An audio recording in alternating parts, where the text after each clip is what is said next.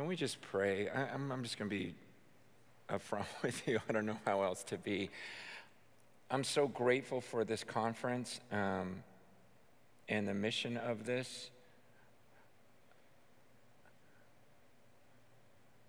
But it's, it's uh, sadly, this is out of my wheelhouse in a sense. Um, if I could relive my life, I would have spent a lot more time focusing on this. And somehow, you know, we get distracted by other things. And maybe even we're brought up in a time when the church may have encouraged other things other than this task.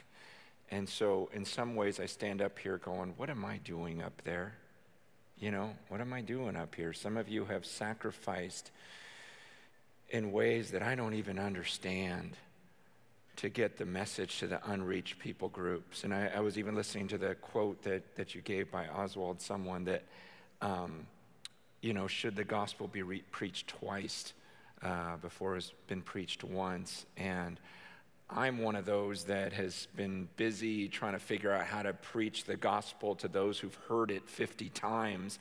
But no, let me come up with a better video than they watched last time. And maybe this video will save them, or maybe this book, or maybe this, you know, where there, I, I feel like there's this group in America of five, ten million people that go around and consume all the books, all the podcasts, all the conferences. And then you've got this little group of people that just almost competes for the attention Attention of those same ten million people, and and honestly, I've gotten caught up in that, and uh, and so even as I was asked to speak at this conference, and I'm just even thinking about the name of this, you know, finishing the task, and going, gosh, Lord, have I gotten so distracted? While of course this is uh, something that's on my heart, it's not with the seriousness that I need, um, and I've even been praying leading up to this conference, like, God, I, I need my heart changed um, because I haven't been serious n- enough. And we're very good in America at conferences at uh, listening to messages and, and amening and going, yeah, yeah, yeah, oh, that broke me. Oh, I'm going to go home and weep about that. And, and we say these things, but then the follow-through. Um, And I heard yesterday, you know, again, we had one of those moments where, right, hey, we just committed to every people group and there's this celebration, but then what about the follow through? And and from what I hear, there there there have been one thousand two hundred ninety churches that were committed, that made that same commitment. You know, this is, we're going to be one of those, and actually only three hundred fourteen followed through. You know, one out of four, which, you know, well, at least we got some, but, you know, it's it's just one of those things where we're quick to make these these decisions, and I and, and quick to say, yeah, I'm all for it, quick to say for better or for worse. But then things come up, and and you look at the numbers there, you know, where fifty percent of the believers can't even stay married. So one out of four to commit, you know, well, that's pretty good. You know, but I, I just, I don't want to get up here and say, well, let me tell you about finishing the task. I just want to throw that out there. Um, and then pray for this time. And some of you guys are looking at me like, well, then why are you still up there? Just sit down. I don't know. The Lord's got me here. I do have a message, okay? But, um, I just wanted to confess that to you, that, you know, even I can say, okay, if I could live my life over, I would have been more committed to or more focused on finishing the task rather than speaking to the people who've already heard it a hundred times. It's easy for me to say that, but I've even been wrestling the last couple of weeks in particular going, okay, but I am still alive right now, and so what changes will I make now for the remainder of my life? And that's where it gets difficult. I can even come up here and say, okay, so the Lord's changed my heart, but what does that even mean? Like, what am I gonna do? And so I just feel like I need prayer right now. I do believe the Lord has given me his word and a message from his word. Um, but I, I'd, I'd love it if you would join me in prayer right now. Would you pray with me?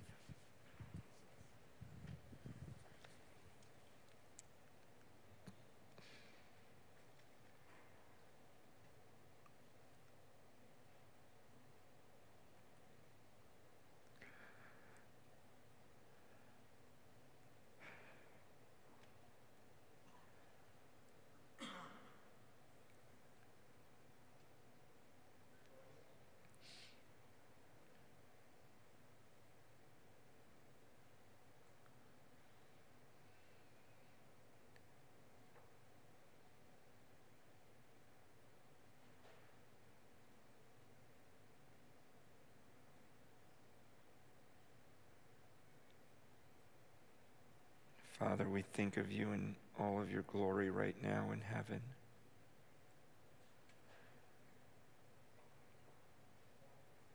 You've kept us in this room, breathing for a reason.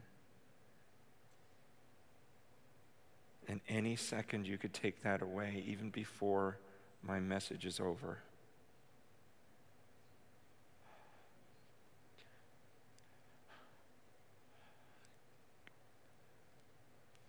God, there's so many things we're afraid of on this earth. So many things we don't want to give up.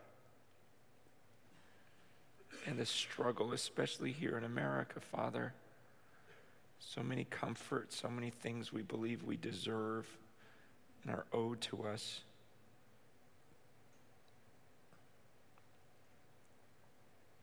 God, and sometimes I just fear our ears have grown dull, and we hear so many messages.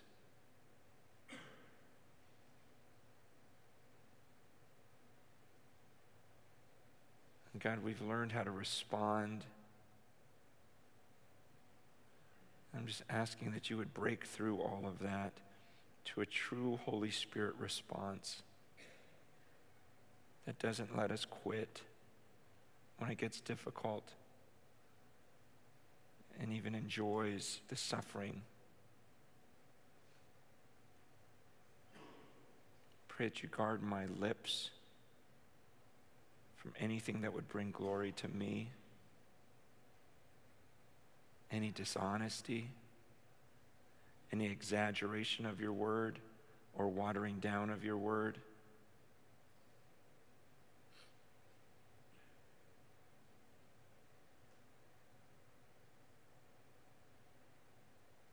God, may we not depend on the flesh to do what only your Spirit can do.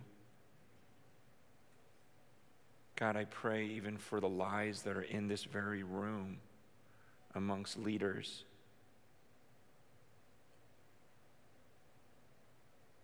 Those who are in affairs or dabbling in affairs. Those who are addicted to pornography and yet trying to lead your church.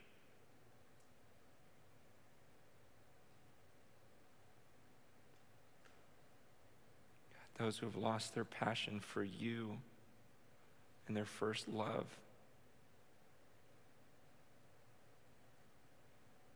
and are doing this like a job or a business, God, I pray that you would change that by your Spirit today, that your Spirit would guide them into all truth. Purify us, Lord. Humble us, so we can be used by you.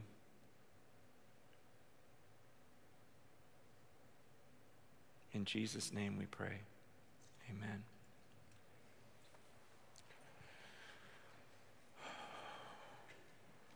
I remember when I was in uh, seminary, um, there was a professor who spoke at a chapel, um, C W Smith. And he's he's with the Lord now, but uh, older man, and I, I believe at that point he had been in ministry for forty-five years. I don't remember much from seminary. I mean, who who does, right? Um, but I remember two chapels, and his was one of them. because I, I, I, I don't know, as a professor, I didn't connect with him. I, he was over my head. Um, but he came and he did this chapel one time where he looked at us and he just said, many of you are not going to make it. And he just started crying. Here's this older man just crying. He goes, I know so many of you aren't going to make it. He goes, I've seen it. I've been teaching for whatever, forty-something years, and it, it happens all the time. You know, oh, you didn't get the health benefits you, you, you wanted. You didn't get the life insurance policy you, you wanted. The church wasn't paying you enough. This happened, this happened, this happened. The elders weren't cooperating. It just went on and on and on, and all of these reasons, and he just was crying. And he goes, he goes, when me and my friends committed, when we were young and we knew the Lord was calling us to ministry, we knew it was for life and nothing was going to stop us, but you're not like that. And I just remember sitting there listening to this man who had taught so many people and had gone through the cycles and seen people who thought they were serious about, about finishing the task, about, about continuing in the ministry. And he says, you know, it's just a different generation where you have all these expectations, and once it gets hard, you quit. Once it gets too hard, you quit. It's true about marriage. It's true about ministry. It's certainly true about finishing the task and getting into these unreached people groups. I, I, I think about um, when I got my call, or believe I got my call into ministry. You know, I think it was my freshman year of college, and uh, was at a youth camp. And, you know, had thoughts of it in my head, but just, just one of those moments where it's like, no, this is this is what I need to be doing. This is my call. I, I if people are literally going to a place of destruction, um, then what else can I busy my life with? And uh, I, there were a few, two or three, maybe, people that I knew that were heading into the mission field, but they were always just like, okay, that's that's kind of weird, okay?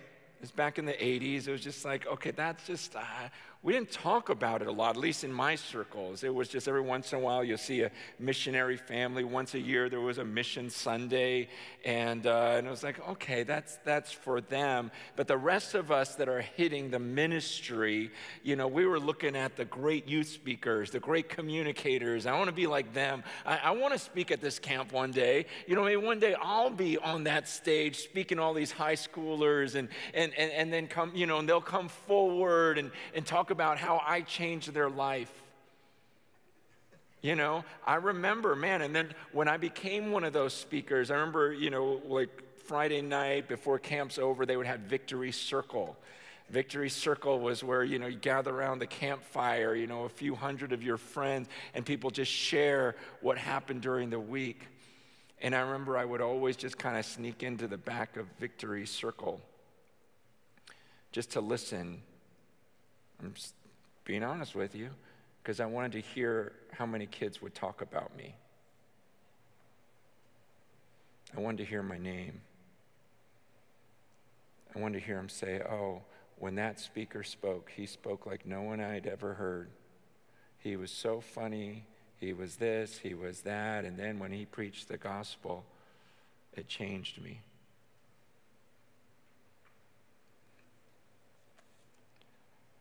I wasn't planning on confessing that, but um, I'm not even sure where I'm going with it.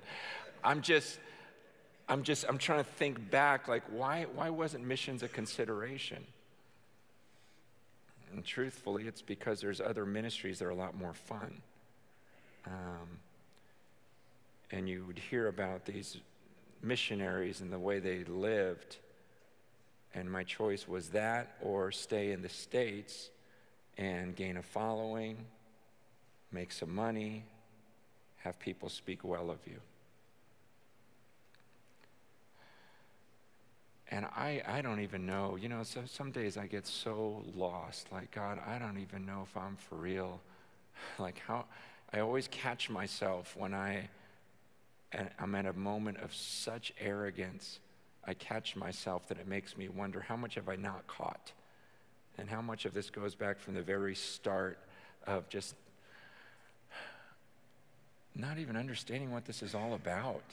You know, there's moments, there's moments of clarity you get in your life, but then there's other times you just get swept up with this movement of the flow of Christian ministry, and then, then well-meaning people telling you, no, it's okay, it's okay. Well, not everyone's called to give their lives. Not everyone has to suffer. I remember my wife even would see the struggle in my life, and, and there were many times, you know, after we started the church where she goes, Francis, I just don't think you're ever gonna be happy until you're in the middle of the jungle somewhere. You know, with some tribe and, you know, with a spear in your face. She goes, it just seems like you've been fighting this. And so I, I wrestle with it. I wrestle with it still. There's still, you know, I, I mean, there's there's great things happening, and I'm I'm seeing some changes, uh, you know, and, and just some things I do believe the Lord has called me to here in the U S There are some of those things, um, but just, again, if I haven't made it clear enough, you're looking at a confused man up here. Um, but I want to share, uh, the topic they gave me was perseverance in the gospel, which I think is very timely. Perseverance, um, because again, it's easy to make a commitment and say, yes, I'm going to do this thing. But then life happens, temptations arise, there's easier things you can do with your life, and you have everyone and their mother convincing you to do those easier things so they feel better about their lives, right? I mean, that's really what it comes down to. Um, but I remember when I was in uh, China. Okay, so let me back up a little bit. So what I'm doing right now, just so you know, I, I'm in San Francisco, I'm in the Bay Area, and we're planting churches. Um, but these are churches that I uh, that are...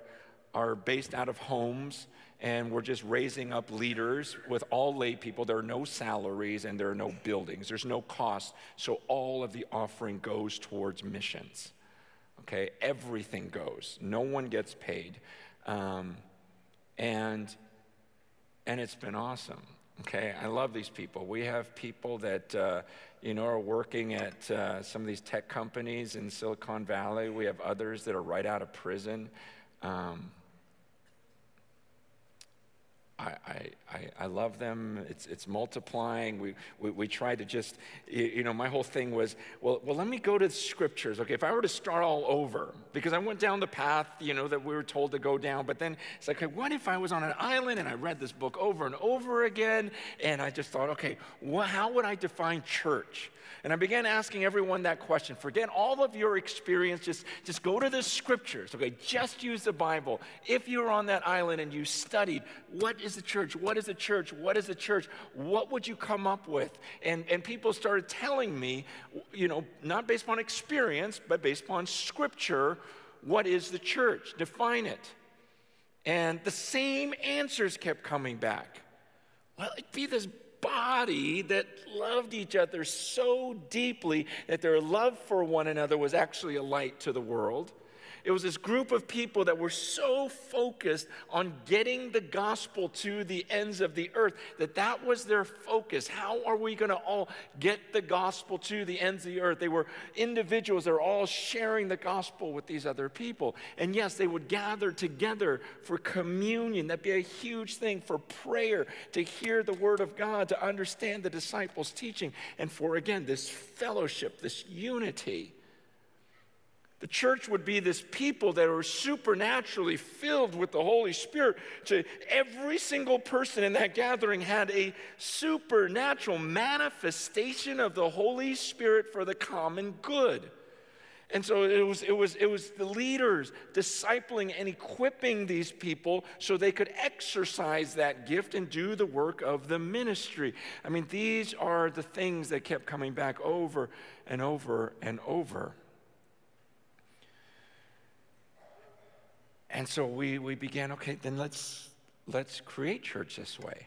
Let's let's start off with this. What I need to know is I need to gather with some Spirit-filled believers who want to serve, who believe they have a gift for the common good, that get this vision and say, no, I do want to be that in love with you. Not just visit you once a week, but to, to have that type of love where I'll, I'd give you the shirt, you know, off my back. I, you know, this this is the love we want. And, and, and we've got to figure out how to get everyone sharing, like verbalizing the gospel, you know, seriously, you know, and so so these are the things that, that we started with, and, you know, in one church, and then it split into two, and then, you know, those two split into four, and now we're we're getting ready to split into eight, um, and it's exciting. It's great, great times, and uh, a lot of this was was me just going to China and going, man, they were able to do it. Um, they were able to spread like crazy. I understand there's there's there's faults in every church. But when you talk about millions and millions and millions of people reached without this sense of this, the same structure we had, and going, okay, biblically there are elders. Let me figure out how to do the elder thing. Let me, have, you know, keeping as much structure as I see in Scripture, but not more than that, um, not demanding more that than that, and and so, anyways, I I, I tried to model a lot after the Chinese church. And then a, a couple months ago, I was back in China talking to one of the leaders of, of one of the networks, and um, he was explaining to me how he started to build a mega church, you know, and then the government shut him down again.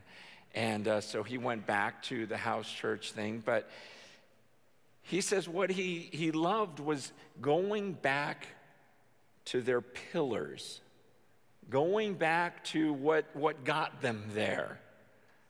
And he started to explain the five pillars to me.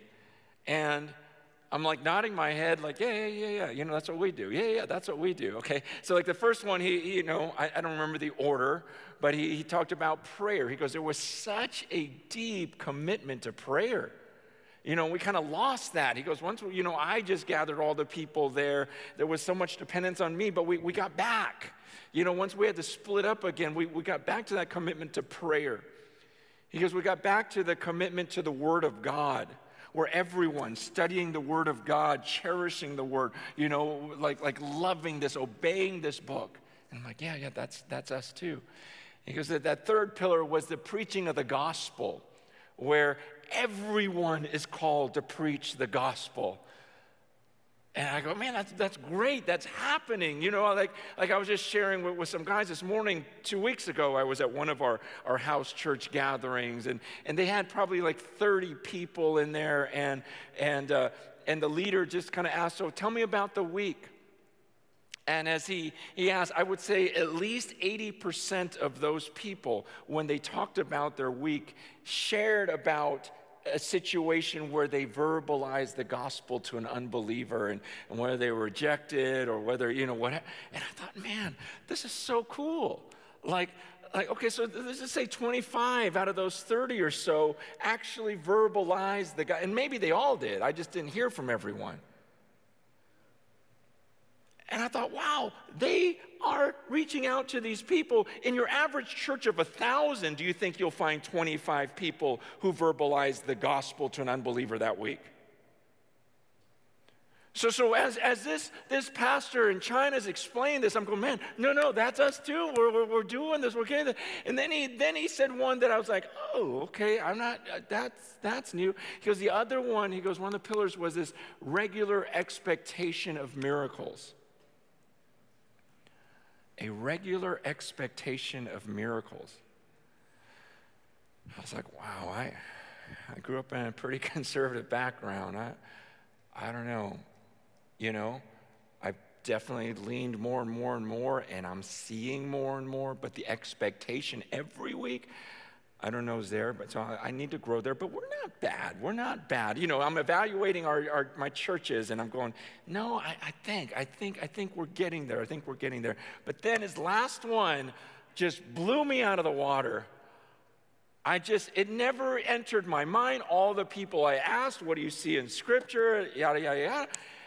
He says the fifth pillar was that all of our followers embraced suffering for the glory of Christ.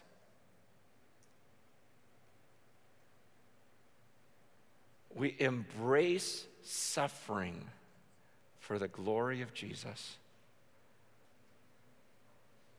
And I just sat there going,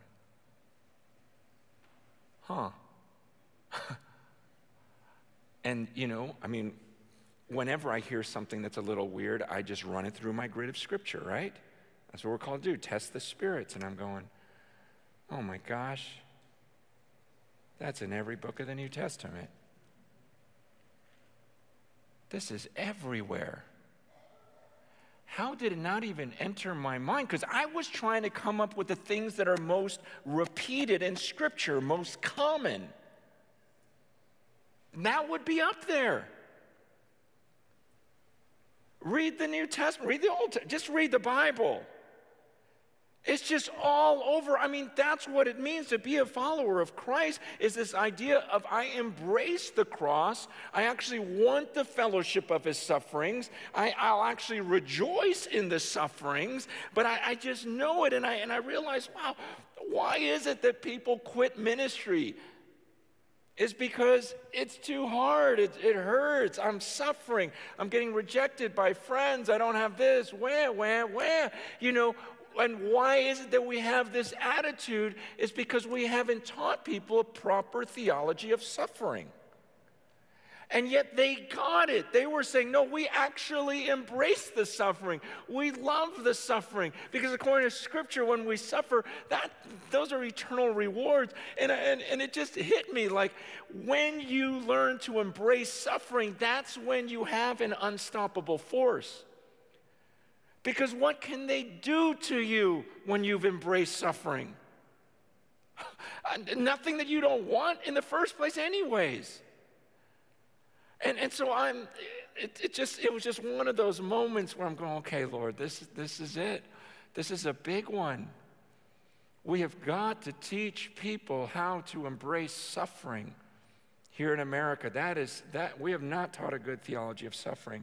And I read this whole paper that this Chinese pastor had written about the embracing of suffering, and I'm just going, oh, he is so right on, so right on. How have we missed this?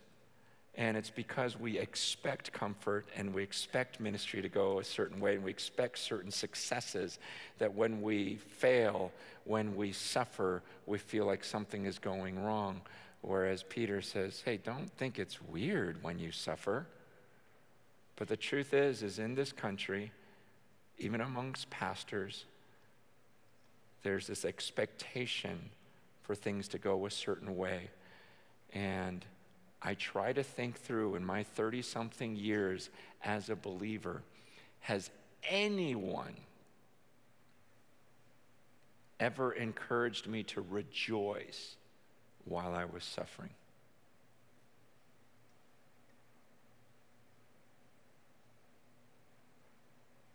Has anyone ever done that for you? Where you're just going, oh my gosh, I feel like everything's falling apart.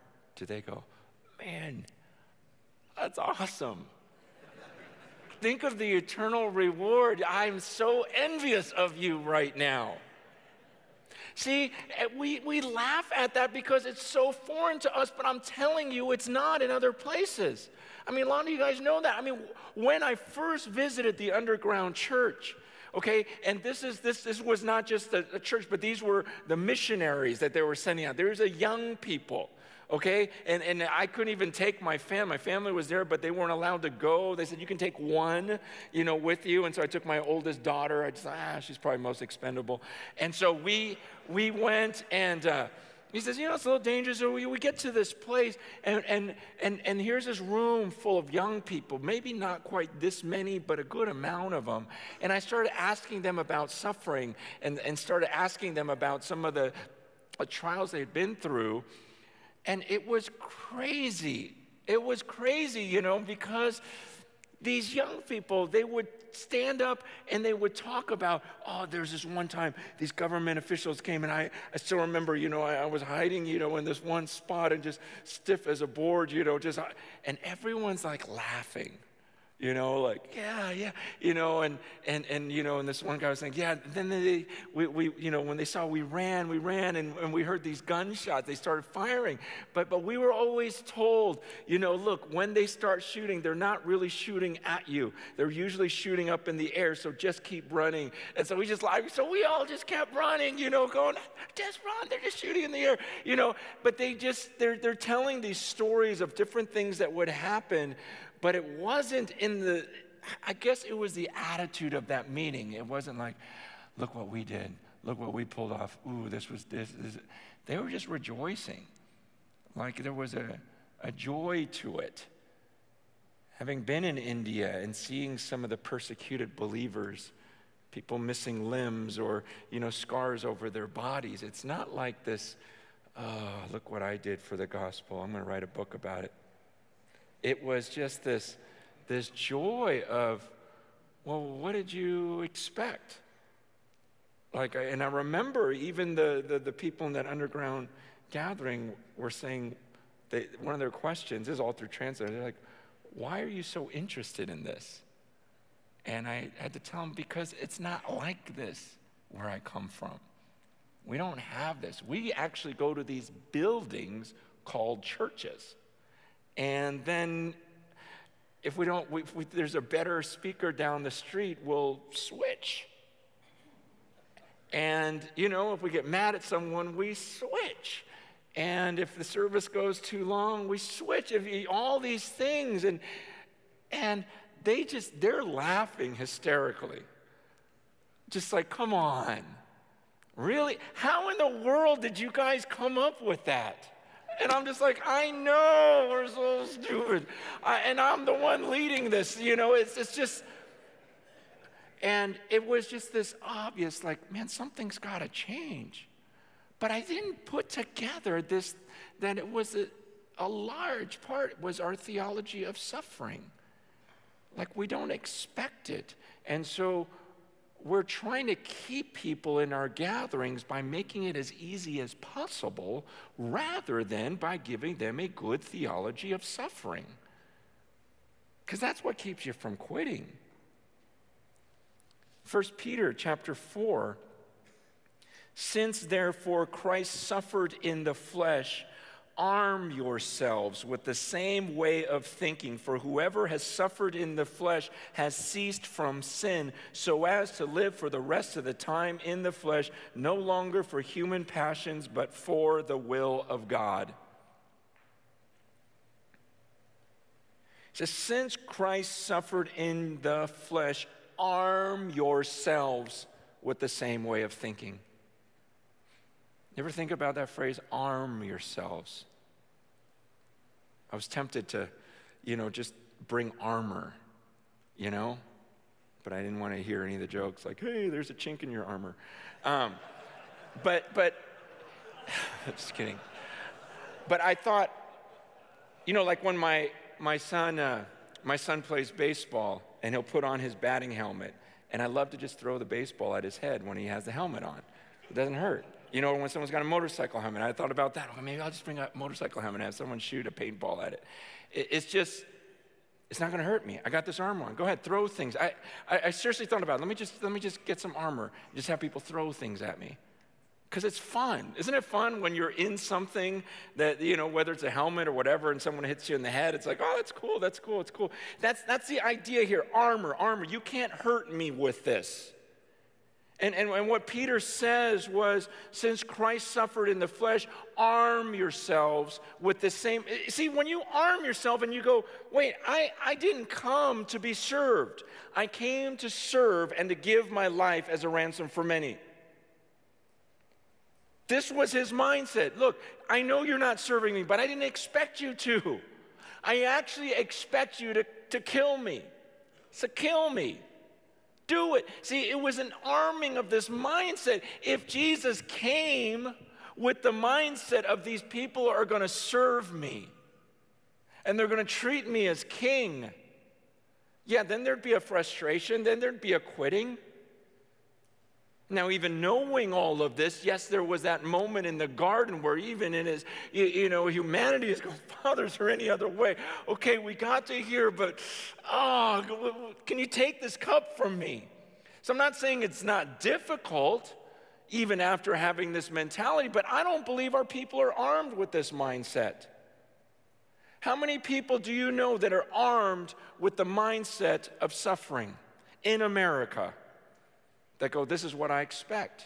No, instead, we come to a church building, a church gathering, and we sit there, and we expect certain things. And if we don't get that type of service, and the church doesn't meet our needs, we'll go to another one who will do that, rather than this attitude of, no, I'm actually gonna go into that room to maybe get beat up by some of the other members. Um, I'm gonna actually go into that room and try to serve people and I'll get rejected. Arm yourselves with this mentality. See, this is what Jesus taught from the start, right? He didn't, he didn't lie to people. He didn't go, come, come on, you know, this is gonna be great, this is gonna be great. No, he would always just go, are you sure you wanna do this? Let me just, let me make sure you understand this correctly. I don't have anywhere to sleep tonight. You gonna follow me? Because we may be in the middle of the desert. I don't know, foxes have their holes, the birds have these nests. I don't have anywhere to lay my head. You sure you wanna be my disciple? I mean, if you wanna be my disciple, you're gonna have to pick up a cross and follow me. I mean, deny yourself, pick up your cross. You, you sure? See, once we have this mentality of understanding what it means to follow Jesus and to go, okay, since Jesus suffered in the flesh and that's my role model, then that's what I need to expect. That's why he told his disciples, look, if the world hates you, keep in mind, it hated me first. They're not gonna treat you like, like kings when they, when they treat me with the cross. What are you expecting? So arm yourselves, get ready. This is gonna be a war, this is gonna be difficult. And Jesus says in Matthew five, verses eleven and twelve, blessed, blessed are you when others revile you and persecute you and utter all kinds of evil against you falsely on my account. Rejoice and be glad, for your reward is great in heaven, for so they persecuted the prophets who were before you. He says, blessed are you. Isn't that what he does in the Beatitudes? He kind of, I read this one commentary that says like Jesus went into this, the, the store of happiness and, and changed all the price tags, you know? He says, here's, here's, here's how you get happiness. Here's what you pay to get happiness. Here's what blessing is. Blessing is when others revile you and persecute you and utter all kinds of evil against you falsely on my account. Is that what we teach? Is that what pastors mean when they say, follow Jesus and you'll be blessed? Is this, is this the passage they're referring to? Is it the Beatitudes that they're referring to? No, because our understanding of blessing, what we've taught in the church, is blessing is being rich. When you see a man with a big house and tons of uh, property, you know, and, and, and money, you go, wow, the Lord's really blessed you. But when's the last time you saw someone reviled, persecuted, and, and, and people are uttering all sorts of evil at their name, and you thought, man, there's a blessed man. There's a blessed woman. I think it was my wife that was praying with this gal from our church when, when I was pastoring down here in Southern California, and she had just had a baby, and, uh, and she started praying for the baby. And, and this girl, as she was praying for the baby, she's going, God, would you bless us so much that, that maybe one day my daughter, would you would count her worthy to die for you? Would, would you, could we, could either of us die as martyrs, Lord? Because that would be the greatest blessing. Man, who, who talks like this besides Jesus? Who in our country speaks like this, where, man, that we bless and we, we envy people who are actually suffering for the gospel. He says, rejoice. Rejoice and be glad, for your reward is great in heaven, for so they persecuted the prophets who were before you. When's the last time you counseled someone to rejoice in their sufferings, and just where you truly meant it, like, oh, I'm so envious. You're doing it. This is good, this is good, this is good. Because this isn't just, I mean, again, in Luke six, he says, be glad in that day and leap for joy. It's just, this is crazy, I did it. This is awesome, I'm suffering. Rather than the complaining every time we suffer, a rejoicing. I hear a lot of complaining in ministry, a lot of complaining in the church, but how about rejoicing? And when's the last time you heard rejoicing in suffering here? And this wasn't just like a vague, figurative, well, Jesus meant it in your heart type of thing. No, the early believers saw this literally and lived it out. That's why you have Peter and John, right? You know, or you have the apostles in Acts five, you know, when they had struck them, you know, they, they called in the apostles, they beat them, charged them not to speak in the name of Jesus and let them go. Then they left the presence of the council rejoicing that they were counted worthy to suffer dishonor for the name. Later in chapter sixteen, you got Paul and Silas. After they'd been struck with many blows, thrown into prison, what do they do? They start singing hymns. It's just this, it, it wasn't just something they feel in their heart. It was like, no, they literally rejoiced. They literally lived it out. They went to bed at night going, that's a good day. And I think some of us have felt that sometimes, right? Where it was a rough day, and at the end, you kind of go, ah, oh, that's the way it should feel. I get it. I actually like it. I actually enjoyed what persecution I did get. In Philippians three, verse eight, Paul says, indeed, I count everything as loss because of the surpassing worth of knowing Christ Jesus my Lord. For this sake I have suffered the loss of all things and count them as rubbish, in order that I may gain Christ and may be found in him, not having a righteousness of my own that comes from the law, but that which comes through faith in Christ, the righteousness from God that depends on faith, that I may know him and the power of his resurrection and may share in his sufferings, becoming like him in his death, that by any means possible I may attain the resurrection from the dead. I mean, this was his prayer. When is the last time you prayed that? When's the last time you got on your knees and go, okay, you know what I would love? Lord, I would love to share. Just, I want to have the fellowship of his sufferings. I want to become like him in his death. God, could I... Could I become a martyr? Could I actually be persecuted? Even today, could my name just be slandered? Could I, could I just share the gospel with someone and have them spit in my face? Like, could I share? I, I want that. I, yes, I want the power of the resurrection, those miracles that Jesus did. I want that, but I also want the fellowship of the suffering. It's this desire. See, who has that? Man, I'm not saying I'm there, but I can say that recently I've been able to pray that carefully. You know, I'm, I'm tiptoeing into this going, God, I know, I know, I do want some of this. And I know that forever I'll regret it if I just keep avoiding suffering. Because it's not like there's not persecution in our country. It's just that we as Christians have figured out ways to avoid it. Okay, and our, our brothers and sisters overseas could do the same thing. They really could if they just kept quiet and went with the flow. It's just they choose not to because they see what the scriptures say, and it's not just that they rejoice, but they actually want some of this suffering. They, they, they understand what Paul's saying here and go, no, I want some of this. Peter continues later on in, in, in uh, chapter four, verse twelve, beloved, do not be surprised. Okay, we expect it. Do not be surprised at the fiery trial when it comes upon you to test you as though something strange were happening to you. But rejoice insofar as you share Christ's sufferings, that you may also rejoice and be glad when his glory is revealed. I mean, it's those of us who actually suffered with him in the flesh that when he returns, there is, I mean, come on, if the Spirit's in you, I, I know you, you internally know what I'm talking about. Like, there's part of you that wants to face Jesus having suffered.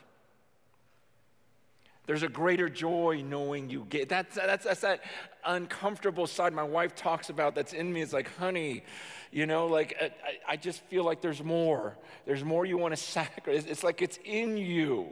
Like, you're not going to be happy until you know you've given it all.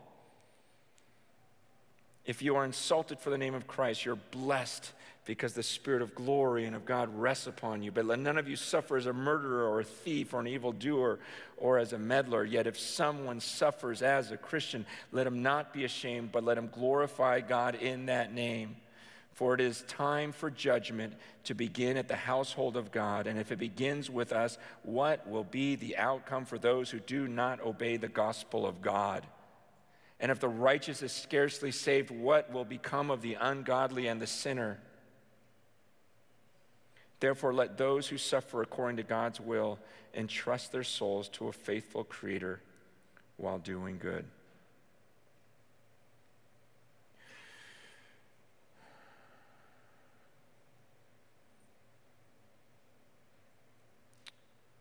As he talks about the, the suffering and judgment and I mean, I guess that's what this is all about, right? We look at this group of people that's out there and go, okay, do I believe this or not? So often our lives just don't make sense in light of what we read here. And I think a lot of us are searching for this. And there's like this uneasiness in us because we read the scriptures and we go, I'm not there. And my life is not congruent with this book yet. Um, and yet we have everyone and their mother telling us, oh no, you're doing great. But internally, through the Spirit, we're going, no, there's more. I don't embrace suffering like I know Scripture wants me to. I'm still in love with some things here on this earth. I'm still holding on to some of the pride, some of my reputation. I'm still fearful for the future of my family and this and that. and. But we've created an environment where it says, okay, the ideal is to have this Christian family that doesn't swear and, and uh, you know, and your kids are, are, you know, this is blessing. Living in this little community that's safe and your kids are around Christian friends. And, the, and I think for those of us who study the scriptures, we're going, gosh, something's not right with my life. And I want to get it right, and I think we need to just be honest with each other and say, look, let's fight for this together. And that's what our communities and our churches in San Francisco are starting to do is go, man, we want to give this all up for the gospel. We want to embrace this suffering that Peter talks about, that Paul talks about, that Jesus talks about, that John talks about. That's, that's in every book of the New Testament. Like, we want this, and we've missed it. And I think when we teach our people to not only expect suffering, but to rejoice in suffering, and then to even want suffering, then I say, we're gonna have an unstoppable force, right? You're gonna have people quitting because it's hard. It's like, well, we expected that. And you're not gonna have people complaining that it's hard. They're actually rejoicing in that. And they're not gonna be people who avoid it. They actually want it. And, uh, and I'm praying for that in my own life. And for those of you who have made commitments as churches, as leaders, to reach these groups, embrace the suffering that's coming your way. Um, I doubt you're gonna go back and And it's gonna be smooth, just like you expected. Wow, wow, I went home and the whole church was for it and they allotted this X amount of budget to it and, and they sent us off and then we went to this tribe and everyone gave their life to the Lord. Man, let's make another movie. You know, it's just, no, I highly doubt it. I think Satan's gonna throw everything your way with more fun opportunities, struggles even at home, struggles with the home church.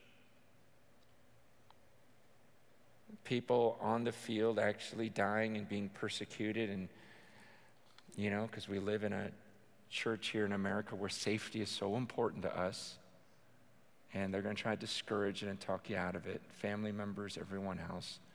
And so if we, above everyone else, don't model this rejoicing and going, I knew it was coming. I'm actually happy about it. I actually wanted some of this. I didn't know it was going to be this much, but I'll take it. And that just means more reward in heaven for me. Can we have that type of insane attitude? That's what I'm praying for. And I prayed that before I came up here, because I know it's easy to come to a gathering like this. This is what I do, not in the, with this specific uh, paradigm, but man, I speak at conferences every week, and I see the nodding of heads, and I see the excitement, but there just requires something so much deeper once the conference is over, right? And the real trials come, and I'm just praying for that type of acceptance in my life as well as yours. This is not one of those where I get to come up here and say, you guys need to figure this out because I've mastered it. This is one of those where I'm going, wow, God, I still love a lot of things, and I want you to kill it. And earlier there in First Peter four, let me just say this and I'll close. I just feel led to say this. Again, he says, look, it's the person who suffered who ceases from sin. There's no defeating sin without suffering. That's what Peter's saying. It's a person who's learned how to suffer. He's the one that conquers his sin. And some of you are caught up in sin right now. And to get out of that requires suffering. Some of you are dabbling in a relationship that you know is not right with the Lord. And you're going to have to suffer through that by cutting that off, even the little Facebook flirting or whatever else it may be, the little counseling sessions or whatever it may be. It's like you got to just cut it off. Some of you are addicted to pornography. That's what the stats will tell you. And there's a lot of suffering required in that. I work with people that are addicted to heroin. You don't kick heroin without screaming your head off in torture. You just don't defeat sin without suffering. And so whatever that may be in your life, man, I want to pray that you would have the faith to suffer through it, knowing that it's going to be worth it in the end. I just had to throw that in along with everything else. But let me pray for us.